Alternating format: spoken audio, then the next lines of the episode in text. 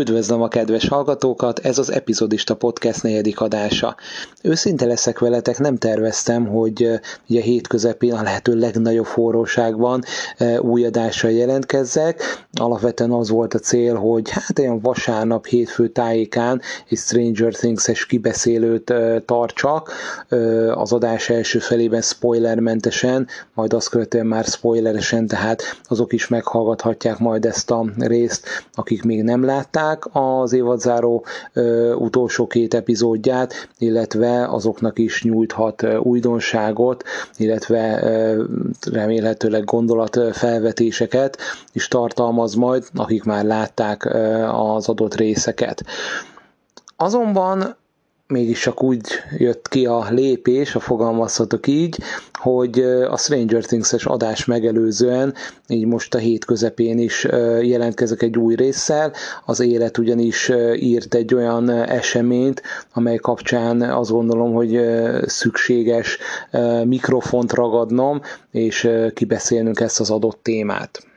A mostani adás apropóját az adta, hogy a Besúgó című HBO Max-es saját gyártású sorozat lekerült a streaming szolgáltatóról, nem csak itthon, hanem globálisan is, és nem csak a Besúgó tűnt el, hanem az HBO Europe saját gyártásainak egy jelentős része, a Rux, a Kamkaze, a, a One True Singer, az Apanapok, többek között, talán ezek már kevésbé ismerős címek, de azért sokat mond, hogy az HBO Europe sajátgyártásának jelentős része már nem elérhető. Az áprilisi európai sajátgyártású premierek közül csak az enyhülés maradt, és hát a magyar sajátgyártások közül még az Aranyélet harmadik szezonja is lekerült, illetve más egyéb amerikai sajátgyártású szériák, mint például a Vinyl, amelynek csak a pilotja maradt fenn, vagy a Run, illetve a Mrs. Fletcher című sorozatok. Ezúton is köszönet Vininek, a sorozat Junkie adminjának, hogy úgymond robbantotta a hírt, aztán nagyon gyorsan egyre több online sajtóorgánum átvette, ezt is próbálták magyarázni, hogy miért történhetett meg ez az igencsak furcsa lépés. Arról, olyanról hallottunk már, hogy bizonyos licenszelt, de nem saját gyártó sorozatok egy meghatározott időt követően lekerülnek az adott platformról, tehát nem egyszer, nem kétszer fordult ez elő, és a jövőben is természetesen várhatóak ilyenek, viszont olyan, hogy saját gyártási sorozat sorozat hirtelen, ráadásul kifejezetten sikeres hip-hop lekerül,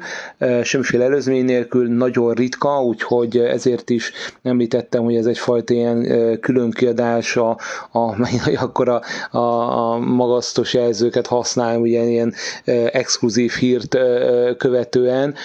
és azért is gondoltam, hogy külön adást szentelek ennek, mert nem csak annak érdemes utána járni, hogy miért került a besúgó az HBO max és azért itthon én úgy gondolom, hogy nagyon soknak ez feltűnt, vagy fel fog majd tűnni, és értetlenül állnak majd a jelenség előtt. Ez alkalmat ad arra is, hogy átbeszéljük azt, hogy a streaming szolgáltatók esetében hogyan működnek a, a, egyrészt a licenszelt sorozatok, meddig lehetnek fenn, várható-e, hogy ezek egy bizonyos időtartamot követően fél év, egy év, két év, három év, stb. lekerülnek, mikor érdemes ezeket megnézni, vajon az adott streaming szolgáltató jelzi ezt előre. Egyrészt tehát így a licenszerződések témáját szeretném körbejárni, Mindenképpen szót érdemel az is, hogy mi a helyzet a saját gyártásokkal, hiszen úgy gondoltuk, hogy ezek biztonságban vannak, és a streaming szolgáltatón ezek kvázi örökké helyet fognak majd kapni. Ez valójában így van-e, vagy pedig most az HBO Max-es döntés egy precedens értékű, és, és lehet, hogy az lesz a következménye. Aggódunk el, hogy vajon a, a már fent lévő és saját gyártásra gondolt sorozatok vagy filmek idővel lekerülhetnek, Mindenképpen ez lenne az adás első fele, hogy ezt így átbeszélném és akkor az adás másik felében pedig erről, erről a konkrét HBO Max-es döntésről szeretnék hosszabban beszélni, mi szerint mi lehetett a, a konkrét oka annak, hogy a besúg, illetve más korábbi saját gyártások hirtelen lekerültek. Úgy gondolom, ennek egy nagyon komoly vállalati döntése van, és és egy olyan többrétű iparági összefüggésekkel teli helyzetet próbálok majd meg bemutatni, amelyek azért remélem, hogy érthetővé teszik a döntést, és hát azért bízom abban, hogy részben meg tudom majd nyugtatni a, a hazai streaming előfizetőket, vagy legalábbis azt el tudom majd érni, hogy, hogy jobban átlássák, átlássátok a, helyzetet, és nekem azon aggódni, hogy azért kifizetem a, a súlyos ezreket, főleg a, a, a rendkívül magas inflációval teli gazdasági helyzetben, és még azon is aggódnom kell, hogy elkezdtem egy sorozatot, és olyan az, az lehet, hogy holnap eltűnik. Tehát úgy gondolom, hogy ezek teljesen jogos kérdések, úgyhogy egy pici nyugtató hatása is remélhetőleg lesz majd az adásnak. Vágjunk is akkor bele. Elsőként a, én egy angol kifejezés használok, aztán fordítom magyarra, az úgynevezett wholly owned típussal ismerkedjünk meg. Ez nagyon egyszerűen azt jelenti, hogy teljes mértékben birtokolja az adott sorozatot a csatorna, illetve a streaming szolgáltató. Kettő között azért jelentős különbség van. Én, én a mostani adásban azért mindenképp a streaming szolgáltatói részről fogom ezt majd megvizsgálni, a hagyományos kábelcsatornás módszer azért, azért másképp néz ki, de ez egyre inkább már a múlt tulajdonképpen.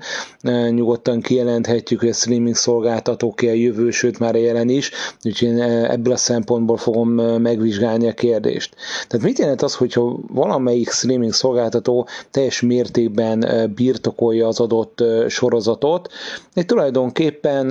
azt kell elmondani, hogy házon belül készül, tehát egy olyan produkciós céggel készítik, illetve készítetik el, amelyet szintén birtokol birtokol az adott streaming szolgáltató, és 100%-ban rendelkezik a jogokkal. Ez általában azt is jelenti, hogy a showrunnerrel, aki készíti az adott szériát, aki adott esetben ugye azt megöző hetekben, hónapokban, vagy akár azt megöző évben is már pitchelte, tehát bemutatta, ugye ez azt jelenti, bemutatta az sorozattervet, amire később rábólintottak, egy ilyen overall, ilyen nagy összegekkel bíró szerződés alatt, ilyen overall dealben van maga a streaming szolgáltató,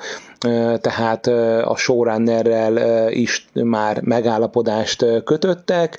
és az ne felejtsük el, hogy az is egy fontos szempont, és napjainkban ez elég gyakori, képregényekből készült, vagy könyvsorozat,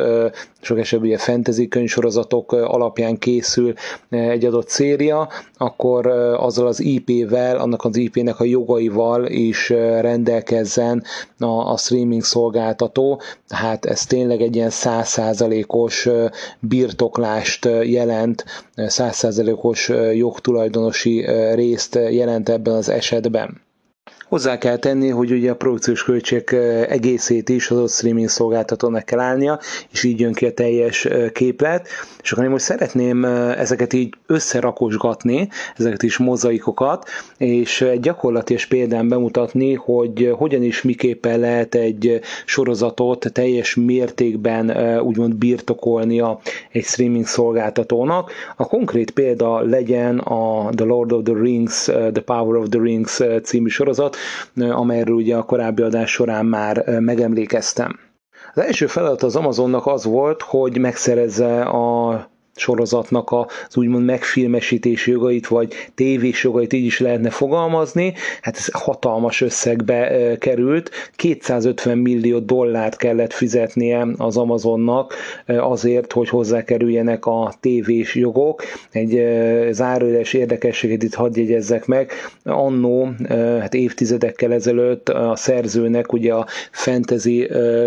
könyv szerzőjének, G.R.R. Tolkiennek 250 ezer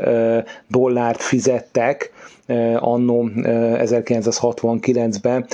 hogy megfilmesítsék ugye a könyvsorozatát, és ugye ez az összeg, amit az előbb említettem, az a 250 millió dollár, amelyet az Amazon fizetett most ki, ez ezerszerese ennek az 69-es összegnek, tehát azért érdekes perspektívába helyezni az adatokat. Illetve az, hogy mennyit érhet a későbbi évtizedek során egy, akár egy könyvnek az adaptációja is. Ez volt tehát az első lépés, vagyis a jogok megszerzése. Ezt követően ugye a házon belüli készítés folyamata, ugye a produkciós cégként az Amazon Studios van feltüntetve, a Lord of the Rings sorozat esetében a showrunnerekkel való szerződés is már aláíratódott, és ugye fontos még az is, hogy a produkciós költségeket a szolgáltató állja, és ugye erről is már korábbi adása során beszéltem, hogy döbbenetes összeg 465 millió dollár jába fájt az Amazonnak, ezt mind ők állták, ugye a világ egyik legnagyobb cégéről beszélünk, tehát volt miből, volt miből elkészíteni ezt a szériát. De ha végigvesszük ezeket a lépéseket, akkor pontosan látható az, hogy mi kell ahhoz, hogy teljes mértékben az adott streaming szolgáltató rendelkezzen a sorozatnak a jogával, illetve jogaival. Napjainkban a legtöbb uh, streaming szolgáltató uh, ügyel arra, hogy, uh, hogy ez megtörténjen, uh, ugyanis saját elemi érdekük, hogy hosszú távon uh, azok a sorozatok, amelyeknek a készítésében részt vettek, az az ő könyvtárukat bővítse, uh, és azzal tisztában vannak, és akkor erről majd mindjárt beszélek, hogy a licenszes sorozatok lekerülhetnek, de legalább van egy, egy kifejezetten nagy bőséges könyvtára az adott szolgáltatónak, amelyek, amelyek húzó címei lehetnek, és bevonzhatják tulajdonképpen az új előfizetőket, illetve valamilyen módon megtarthatják a régi előfizetőket, hiszen számtalan alkalommal, akár most akkor példaként hozva az HBO Max-et, ott vannak ugye azok az HBO sorozatok, klasszikusok, a Deadwood, a, Six Feet Under, a Rome, a Sopranos, ugye mafiózók, ugye egy magyar címet is mondjak, bár szerintem sokan Sopranosként is azért a hallgatók közül ismerik ezt a, ezt a klasszikus szériát, vagy a Wire, a Drót, a Deadwood, és akkor folytathatnám, folytathatnám szerencsére az HBO úgymond katalógus címeit, amelyek, amelyek számít az előfizetőként, az én esetemben egyébként mindenképpen, hogy ezek a sorozatok, amelyeket egyébként én már láttam, bizonyos idő elteltével, akár egy 5-10 éven belül újra nézésre is ezek maximálisan alkalmasak, hiszen elképesztő minőséget képviselt annó, és hálósan képvisel ma is az HBO saját gyártás. Tehát ez, ez fontos szempont, hogy, hogy teljes mértékben birtokolja az a szolgáltató a jogokat, ez a, az adott ö, saját könyvtár felépítésében ö, lényeges ö, szempontnak minősül. Ilyenek, hogy konkrét példákat is mondjak, ugye az HBO Max esetében ezt már megtettem, és ez kapcsol még Game of Thrones, vagy True Detective-et még hozzámondhatnám, és a sort még szerencsére hosszasan folytatnám olyan címekkel, amelyek ö, ö, minden bizonyal ö, nem csak hogy hosszú ideig, hanem amíg maga a streaming szolgáltató létezik, fenn fognak lenni, illetve ott fognak maradni a, a kínálatban. Ha Netflixet nézzük, akkor itt is csak néhány címet említek, mert megint nagyon hosszú lenne a fel felsorolás, a Stranger Things, akkor a The Witcher, ugye a vaják, vagy akár a Bridgerton-t lehetne említeni. Utóbbi esetében érdemes megjegyezni azt is, hogy Shonda Rhimes, a showrunner, ugye a készítő, Ugye vele néhány évvel ezelőtt egy hosszú távú szerzés kötött a Netflix hatalmas összegek kerültek szóba ekkor, nem véletlenül köteleződött erre nagyon hosszú időre Shonda Rhimes, ugye a többek között a Grace Anatomy, Grace Klinika készítője a Netflixhez, tehát ők ugye kipipálták ezt a részt is, hogy a showrunnerrel való hosszú távú szerzés is meglegyen, és itt tényleg teljes mértékben birtokolják majd a jókat.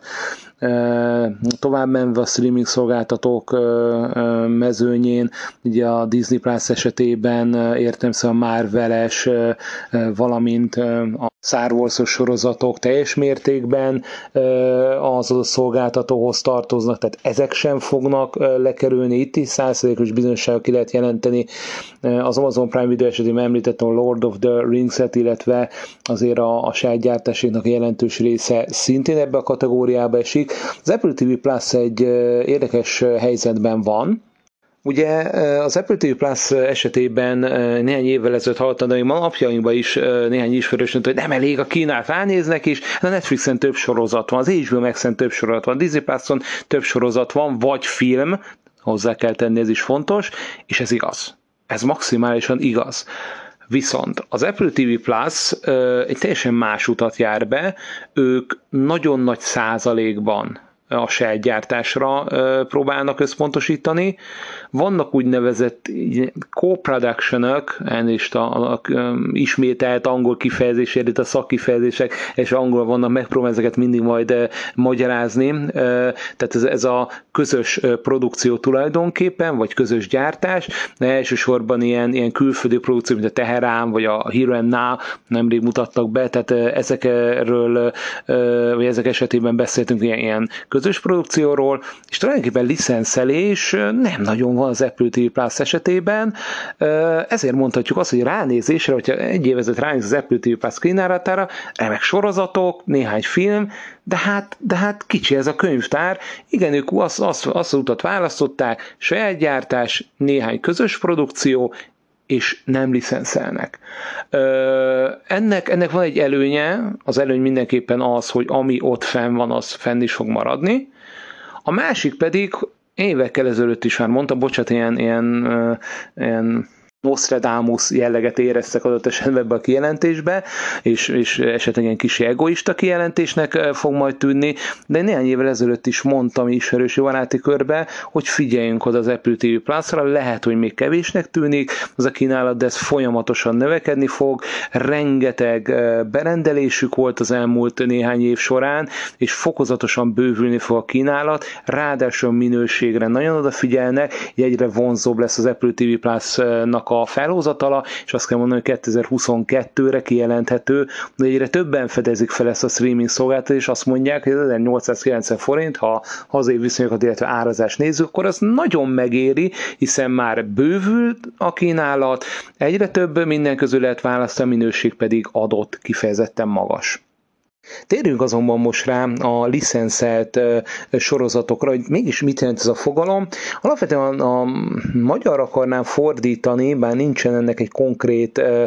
váltó kifejezése, vagy konkrét fordítása, ami teljesen átadja a szó jelentését, olyan, mint egy ilyen kis kölcsönszerződés, leasingelés, talán az utóbbi áll hozzá legközelebb. Van egy külsős produkciós cég, egy gyártóstúdió, amelyik azt mondja, hogy elkészítettük az adott sorozatot, vagy már kész van, adott esetben levetítették hagyományos tévécsatornákon, és ugye eladják egy streaming szolgáltatónak meghatározott évre, és ezért licencdíjat kell fizetnie az adott szolgáltatónak, vagy még arról van szó, hogy még fut a sorozat, és közben megállapodtak, vagy megállapodnak egy streaming szolgáltatóval, és azt mondják, hogy először lefut az adott csatornán az epizód, majd másnap a streaming szolgáltatóra is felkerülhet az epizód, vagy az egész évad kerül fel, miután lefutott a hagyományos tévécsatornán, tehát különféle szerződési módozatok lehetnek itt a háttérben. A lényeg tulajdonképpen az a licensz sorozatok esetében, hogy egy ilyen kölcsönadási szerződésről beszélhetünk, az a streaming szolgáltató nem birtokolja jókat, viszont bizonyos ideig ezek a sorozatok fent lesznek a, a kínálatban. Ez azért jó, hogy az előbb is említettem, mert így jóval nagyobbnak tűnik a könyvtár, és sokkal nagyobb a választási lehetősége az előfizetőknek is. Hozzunk erre, illetve ezekre is konkrét példákat. Elsőnek én itt felírtam magamnak a Friends-et, azért lehet érdekes, mert ugye ez a Amerikában az NBC-n futott ez a széria, viszont a gyártó stúdiója a Warner Bros. TV volt. No most, hatalmas siker, tehát tudjuk, hogy jó barátok, ugye tíz évadig futott, és az amerikai televíziós történelem egyik legsikeresebb szitkomjaként van elkönyvelve, és itt miért szóval a nézettséget említem, az én úgy gondolom a minőség is egyébként magáért beszélt, de ha nézettséget nézzük, akkor abszolút egy hatalmas siker. Értelemszerűen nagyon sokan szerettek volna lecsapni az utósugárzási jogokra, és konkrétan azt nézzük, hogy a streaming szolgáltatók közül kiszerezte meg, akkor ugye a Netflixnek sikerült a legmagasabb összeget kínálnia. Mi is ez a legmagasabb összeg, hogy itt megint azért konkrétumokat említsek, maga szerző is 2014-ben köttetett meg, epizódonként 500 ezer dolláros összegért keltek el a Friendsnek a sugárzási jogai, utósugárzási jogai, és ez összesen 120 millió dollárt jelentett és 2015. január 1-én került fel a Netflix kínálatába a Friends, és 2020. január 1-én járt le a licensz szerződés, és az HBO Max szerezte meg a streaming jogokat, és 2020 májusától már az HBO Max-en volt, ugye először Amerikában, majd itthon is látható mind a mai napig a, a Friends széria. Miért a Francet hoztam példaként? Egyrészt jól látszik itt mondjuk egy licenszerződésnek az időtartalma, tehát nem mindegyik öt éves, itt mondjuk pont egy öt év, ez hatalmas összegről volt szó, tehát nem véletlen, hiszen tudták Netflixnél is, hogy rengeteg új előfizetést fog hozni, viszont aztán elkerültek a jogok. Miért kerülhettek el a jogok? Hiszen mondhatjuk azt, hogy a Netflix azt mondja, hogy érdemes megtartani licencbe ugye a Francet, a jó barátokat, uh, kínál, még többet kínálunk, tehát lehetett volna itt esetleg egy ilyen licenc meghosszabbítás is, azonban ez erre azért nem kerül sor, mert hogyha figyeltetek az elején, azt említettem, hogy a készítő stúdió a Warner Bros. vagy Brothers TV volt, és a Warner Brothers TV-hez tartozik, ugye minden nagy média cég, az HBO és az HBO időközben elindította a streaming szolgáltatást, és azt mondta a Warner Brothers vezetőséget, értelemszerűen a saját címünket, szeretnénk házon belül tudni, hogy a licenszerzés lejártát követően és egyszerűen visszakerült házon belüli streaming szolgáltatóhoz a Friends. A licenszerződése kapcsán példaként lehet hozni a Better Call Saul-t is. Ugye a Netflixen elérhetőek az utolsó évad részei is, az ezt megelőző évadok epizódjai, illetve ugye az úgymond fősorozat, a Breaking Bad része is megtalálhatóak, viszont nem a Netflix a készítő, az AMC csatornán látható Amerikában a Better Call Saul, illetve anno a Breaking Bad is ott volt megtekinthető, is az amerikai nézők számára. Az AMC pedig úgy döntött, hogy a Netflix elköt szerződés, licensz szerződés, és ennek keretén belül láthatóak a, a, a sorozatnak a, az epizódjai. Ennek úgy gondolom örülhetünk, hiszen mi az EMC-t nem láthatjuk, illetve jó tudom, van EMC nevező csatorna, de hát nem adja a, a Better Call Saul-t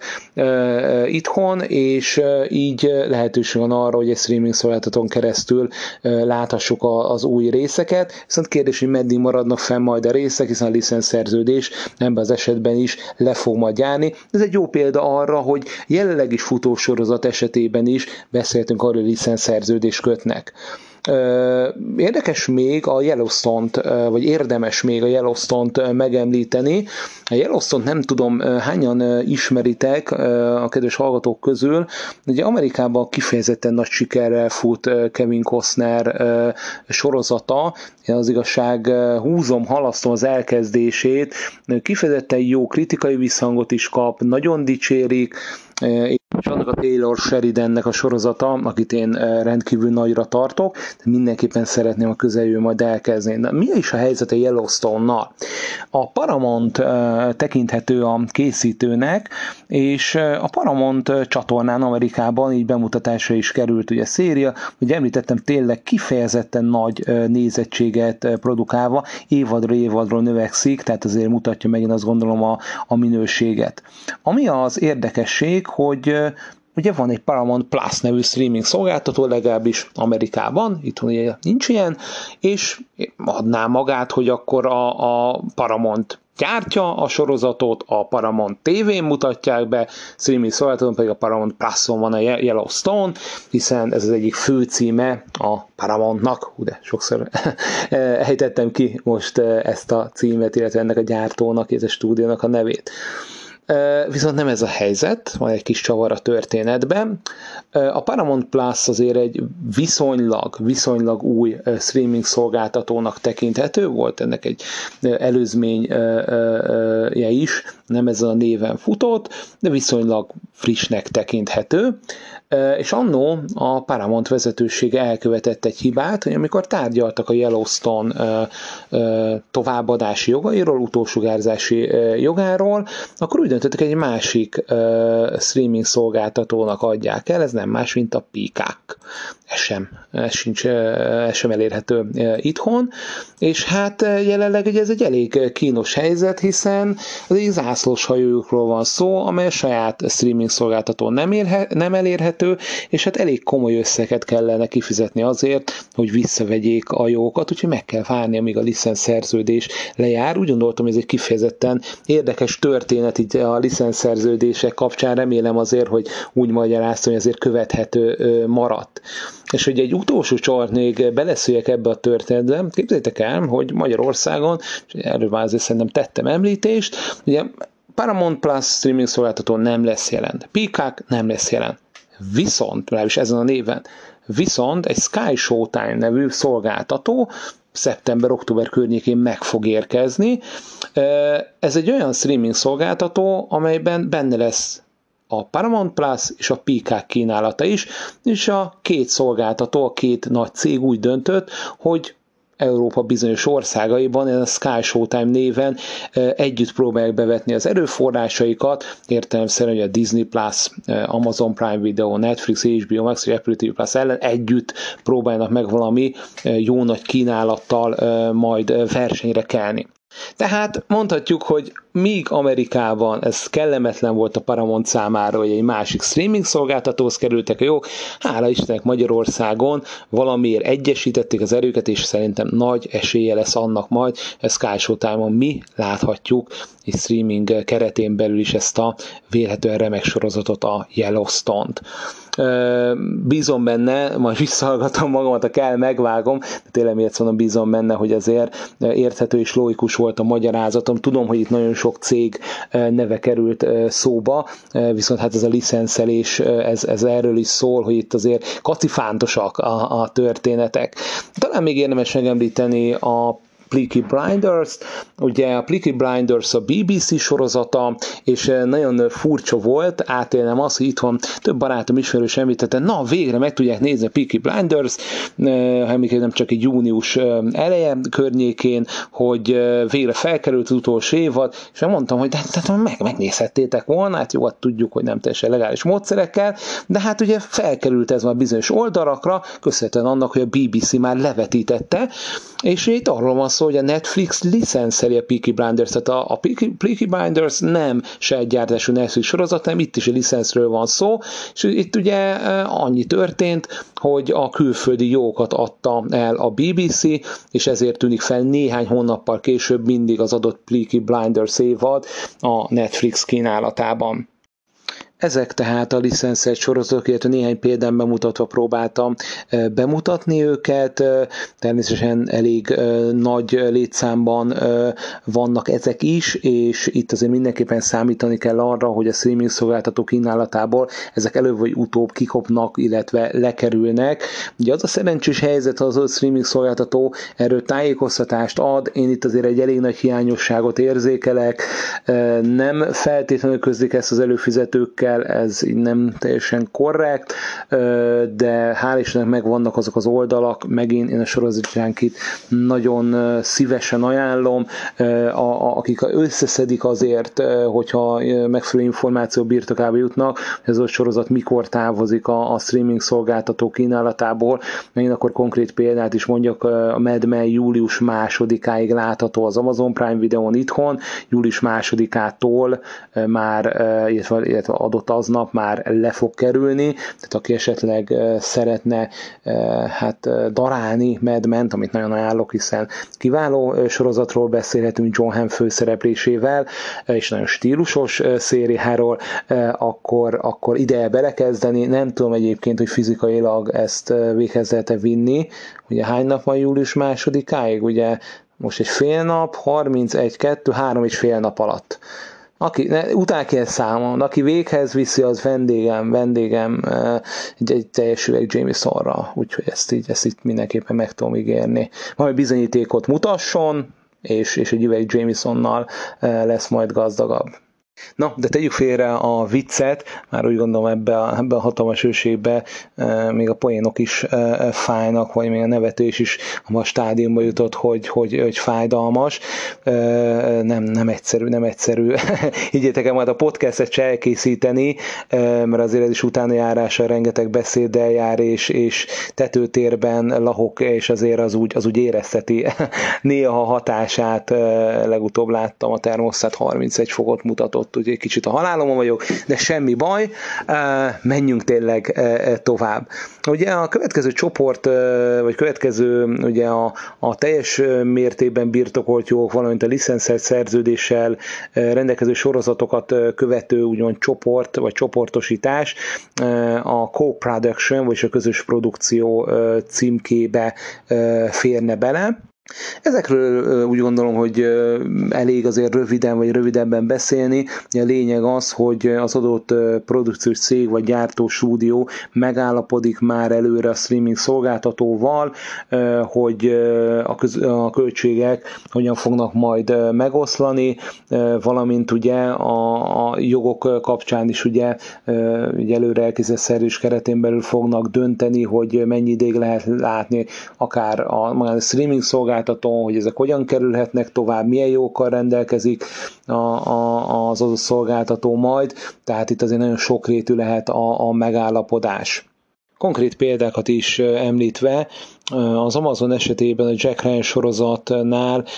három gyártó stúdió is fel van tüntetve, az Amazon, a Skydance, illetve a Paramount, tehát egyértelműen koprodukcióban készült széria, amely jelenleg az Amazon Prime videón látható, és jó ideig még azért ott is lesz majd megtalálható, azonban benne van a pakliban, itt sajnos nem látom a kulisszák mögé, hogy idővel ez lekerülhet, attól függően, hogy a streaming szolgáltató milyen szerződést ír talán ugye a, a másik két gyártóval, de ilyen volt egyébként az Amazon esetében korábbi sorolt a Sneaky Pete, amit a Sony-val közösen készítettek, Netflix esetében lehet említeni példaként a House of Cards-ot, ami a Media Rights Capital-lel egy közös gyártás, az Orange is the New Black a Lionsgate-tel, vagy egy nagyon ekletáns példa, vagy találó példa, ugye a Marvel-es Netflixes sorozatok, ugye a Daredevilre, Fenegyerekre, a Jessica Jonesra, Luke Cage, Ryan Friss-re, Punisher, ugye megtólóra, hogyha gondolunk. Ezek Netflixen voltak láthatóak, hogy koprodukcióba készítették a Marvel-lel, azonban a szerződésnek volt egy kitétel, hogy ezek meddig maradhatnak a Netflixnél, amint ez lejárt, így átkerültek a Disney Plus kínálatába tulajdonképpen néhány héttel ezelőtt, tehát úgy gondolom, hogy ez valóban egy, egy eléggé egyértelmű példát a koprodukcióknak az előnye, előnyei szempontjából, illetve hogy bizonyos esetekben pedig hátrányosak lehetnek némelyik streaming szolgáltató esetében. Ez lett volna a podcast első jó nagy felének, hogy látom az eltelt időt, a témája, ami szerint hogyan is működnek ezek a szerződések a, a streaming szolgáltatók esetében. És most nézzük akkor meg a, a, tulajdonképpen a mai hírnek az apropóján, hogy hogyan is miképpen létezhet az, hogy egy saját gyártású sorozat, magyar sorozat lekerül az HBO max ugye besúgóról beszélek. Ugye magáról a sorozatról hosszan azért nem szeretnék most szót ejteni, úgy gondolom, hogy nagyon érdekes premisszával, sztorival rendelkezett, nagyon megfogott engem az adott kornak az ábrázolása, izgalmas, jó karakterekkel volt tele a besúgó, itt a 80-as évek második felét próbálták ábrázolni, egy szocializmusnak a végóráit éltük, de hát még mindig megvoltak azok a, azok a diktatórikus jegyek, amelyek a Kádár rendszert jellemezték sajnálatos módon. Nekem kifejezetten tetszett a, a besúgó első évadának az első fele, aztán egyre, egyre irreálisabb sztori vonalakat hoztak be az írók, illetve a készítők, és ez az utolsó rész mm, esetében már így húztam a fogam, tehát nálam azért egy elég vegyes képet alakított ki a besúgó, de tény, ami tény, hogy hazai viszonyban rendkívül sikeres volt az HBO Max kínálatát, hogyha nézzük, akkor a, az elmúlt hónapok legsikeresebb sorozata a, a besúgó, és ezért is furcsa, hogy lekerült az HBO Max-ről. A Creative Online megkereste, így próbálja a forrás is fentültetni, megkereste az HBO Max hazai képviseletét a miértekről, és a következő választ adták. Az HBO Max és a Discovery Plus összeoldásának előkészítéseként zajlik a két platform elemzése és a végső szolgáltatás kialakítása. Ennek a folyamatnak a része, hogy egyes tartalmak lekerülnek a felületekről. Na tehát ez a hivatalos verzió, de mi azért is vagyunk itt, hogy utána nézzünk, hogy mi lehet a tényleges. Van igazság ebben, van igazság abban, az HBO Max az egy képviselete magyarázatként így elküldött, de azért ez, ez ebbe, ebbe a történetben sokkal több minden van. Kezdjük az elején. Ugye egy szóval került a Discovery, és lehet, hogy az elsőre furcsának tűnik. Ugye azt kell tudni, hogy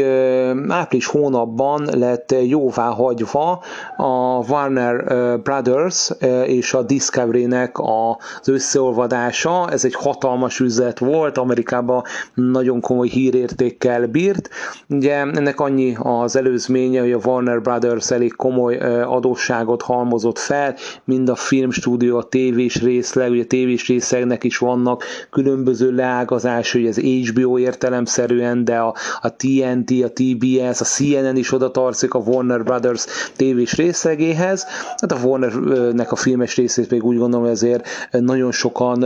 ismerik, és, és hát úgy döntött az akkor a Warner-t birtokló AT&T nevű cég, az AT&T-t úgy kell elképzelni, mint mondjuk egy Telekom vagy egy Vodafone, tehát ők tehát tulajdonképpen egy amerikai telekommunikációs vállalatról van szó, az AT&T nél voltak tulajdonképpen a Warner Brothers jogai, illetve a Warner Brothers az AT&T égisz alá tartozott, de hát nem, nem voltak sikeresek ezek az évek, nagy, egyre nagyobb lett az adóssághalmaz, úgy tűnt, hogy az AT&T nem ért a szórakoztatóipar ezen területéhez, úgyhogy szabadulni próbáltak a Warner Brothers-től, és megtalálták a vevőt, úgy döntött az AT&T, hogy a Warner Brothers eladja a Discovery-nek, nekik tulajdonképpen felvásárolták, vagy hivatalosan ugye összeolvadt ez a két nagy cégcsoport, az AT&T kikerült a képből, Warner Brothers és a Discovery pedig összeolvadt, és így jött létre egy hatalmas megavállalat, egy óriási vállalat, amelynek ugye az a neve, hogy Warner Brothers Discovery, és itt tartunk tulajdonképpen napjainkban. Az elnök vezérigazgató pedig nem lett más, mint David Zaslav, aki a Discovery-től érkezett egy rendkívül sikeres üzletemberről beszélünk, aki a szórakoztatóiparban eltöltött több mint három évtizede, és több mint három évtized tényleg, tehát itt azért nagyon hosszú időről beszélünk, alatt azért bizonyította, hogy ő nagyon sikeres cégeket tudott vagy alapítani, vagy odaérkezését követően nagyon sikeresé váltak ezek a, ezek a vállalatok, illetve vállalatcsoportok. Tehát pozitívan szemlélhettük ezt az összeolvadást, én nagyon bizakodó voltam, a, a Discovery-nek ugye külön Amerikában van egy streaming szolgáltatója, ugye az előbb említett Discovery Plus, egyre bővült a kínálat, az előfizetők száma rohamosan nőtt, és én azt gondoltam, hogy tényleg sikeresnek tűnik itt a Discovery Plus streaming szolgáltatása, ezért értelemszerűen az összeolvás követően biztosan az HBO Max és a Discovery-nek a portfólióját így, így összekötik majd, és akkor így az HBO Max kínálta még inkább bővül, még inkább sikeresek lehetnek, és egy olyan ember fogja vezetni a vállalatot, aki, aki még előrébb viszi tulajdonképpen a streaming versenybe az HBO Max-et. Ez volt az eredeti elképzelésem, Aztán, hogy mi valósult meg ebből, hm, egyelőre nem mondanák ki végítéletet, az biztos, hogy David Szászta felkavarta az állóvizet. Elnézést kérek, hogy, hogy én ennyire belemerültem itt a cégcsoportok elemzésre, remélem, hogy azért ez nem unalmas számotokra. Azért fontos erről beszélni, mert így megérthetjük majd, többek között a besúgónak a helyzetét, illetve azt is, hogy miért került le, és majd beszélhetünk a legvén arról, hogy mi várható, hogy vajon több gyárt és lekerülhet az HBO Max kínálatából. Jó? Tehát ez mindenképpen az előzmény kell ahhoz, hogy megértsük a, a most zajló folyamatokat. Azt tudni kell, hogy ahogy említettem is, hogy a Warner Brothers egy nagyon komoly adósságállománya volt, illetve van is. David Szászláv új elnök pedig kijelentette, hogy 3 milliárd dollár dollárt mindenképpen szeretne spórolni, Mindez pedig úgy, hogy azért alapvetően az elmondható, hogy nagyon magas volt az idei évben a, a költségvetése a Warneres sorozatoknak, filmeknek, tehát ez egy olyan, emlékeik nem csalnak, olyan 20 milliárd dollár közötti, 20 milliárd körüli összegről beszélhetünk, igen, jól emlékeztem, most gyorsan utánéztem, azért ez, ez egy jelentős összeg, tehát mm, azért nem kell, nem kell teljesen attól tartani, hogy most, most teljesen leépíti a, a David Szászláv az eddigi Warner filmek vagy sorozatok, így például HBO sorozatok költségvetését, hanem inkább átcsoportosításokról, illetve az olyan sorozatoknak az elkaszálása került előtérbe, amelyek Cászár szerint nem voltak profitábilisak. Ilyen volt ugye a Farkas gyermekei, az HBO Max első originál és gyártású sorozata, The Raise of the Wolves, amely két évadot élt meg, aztán nem sokkal később kaszát kapott, a szerelemre hangolva, bocsánat, szerelemre tervezve, elnézést, a magyar címeken néha bajba vagyok, Mad for Love című HBO Max sorozat szintén két évadot élt meg, sokan már erre azért felfigyeltek, hogy huha, hirtelen jönnek a kaszák, és napjainkban ugye inkább berendelésekről hallunk, tehát arányében azért jóval nagyobb százalékban ezekről hallunk, megújításokról, berendelésekről, hiszen zajlik a nagy streaming háború, a lényeg minél több content, minél több tartalom, minél több előfizető megszerzése. És egyszerűen itt arról van szó, a két kassa kapcsolat, túl költségesnek ítélte mind a két szériát David Szászláv, és több olyan produkciónak az előkészületét is leállította, aminél azt mondta, hogy ez nem éri majd meg a Warnernek. Ilyen volt a Wonder Twins DC univerzumhoz, univerzumhoz tartozó sorozat is, ahol, ahol nagyon elszálltak a költségvetéssel. Aztán egy HBO-ra eredetileg készült G.G. Abrams féles cifire is azt mondta a Szászláv, hogy nem kér be belőle, hiszen olyan költségvetési területtel állt elő Abrams, amelyet nem tudott támogatni. Tehát ebből azért látszik, hogy itt a megszorítások elég erőteljesen jelen vannak, és hát ennek a, a folyamányaként bizony egyre többen kezdtek gondolkodni azon, hogy vajon az adott HBO-s vagy HBO Max-es sorozatuk biztonságban van-e. A megszorítások kapcsán még egy rövid gondolatot szeretnék hozzátenni, hogy érdekes, hogy a CNN és ugye a Warnerhez tartozik, és lett volna ennek is egy külön streaming szolgáltatás, ez egyből Discovery és Egyesülés követően Cászláv törölte, tehát a CNN Plus már soha nem valósul meg, valamint a TNT TBS nevű, szintén Warnerhez tartozó csatornák esetében pedig kijelentette, hogy scriptelt sorozatot nem fognak ezek gyártani a közeljövőben, tehát a költségcsökkentés az, az nagyon erősen érződik. És akkor jöhet a kérdés, mi szerint mi köze van ennek a besúgó, illetve más HBO Europe égész tartozó e, sorozatnak a lekerüléséhez. Egész egyszerű a válasz, e, ki is lehetett ugye minden bizonyal találni a költségcsökkentés. Egyértelműnek tűnik, hogy Cászláv egyik hát költségcsökkentési módszere, már előbb említett, ugye elég sokrétű módszer mellett az, hogy ezeket az HBO Európos sorozatokat hát lomtárba teszi, azért mondom azt, hogy lomtárba teszi, hát nem hiszem, hogy ezek nem fog többé HBO Európa sorozat készülni, de nagyon-nagyon meg lesz válogatva, hogy éppen miből, melyik scriptből, melyik forgatókönyvből lehet sorozat ez a része úgy gondolom, hogy eléggé nyilvánvaló, fel lehet aztán tenni a kérdés, én is feltettem magamnak, hogy de akkor miért nem maradhattak fenn, tehát akár az aranyélet utolsó de akár a besú, akár a, mert említett európai sorozat, vagy néhány amerikai sorozat, valószínűleg az lett erre a válasz, hogy többség koprodukcióba készült, és bizonyos licenszdíjat kell fizetni azért, hogy, hogy ezek a sorozatok egy egyáltalán az HBO Max könyvtárba kínálatában megmaradhassanak, tehát itt nem teljesen száz százalékban birtokolt sorozatokról beszélhetünk, és, és ennek esettek áldozatul ezek a, ezek a sorozatok. Jó eséllyel ez lehet a válasz. Egyébként, ha említsem meg, hogy a sorozat Jank is Vini, akit már mai nap másik alkalommal emlegetek, és bocsánat esetleges csuklásért, hasonló következtetésre jutott, tehát nem látunk, nem láthatunk teljesen a kulisszák mögé eleve a sablon nyilatkozatból nem nagyon lehet kiindulni. Az igaz, hogy zajlik a von az HBO Max és a Discovery Plus kínálatának a, a,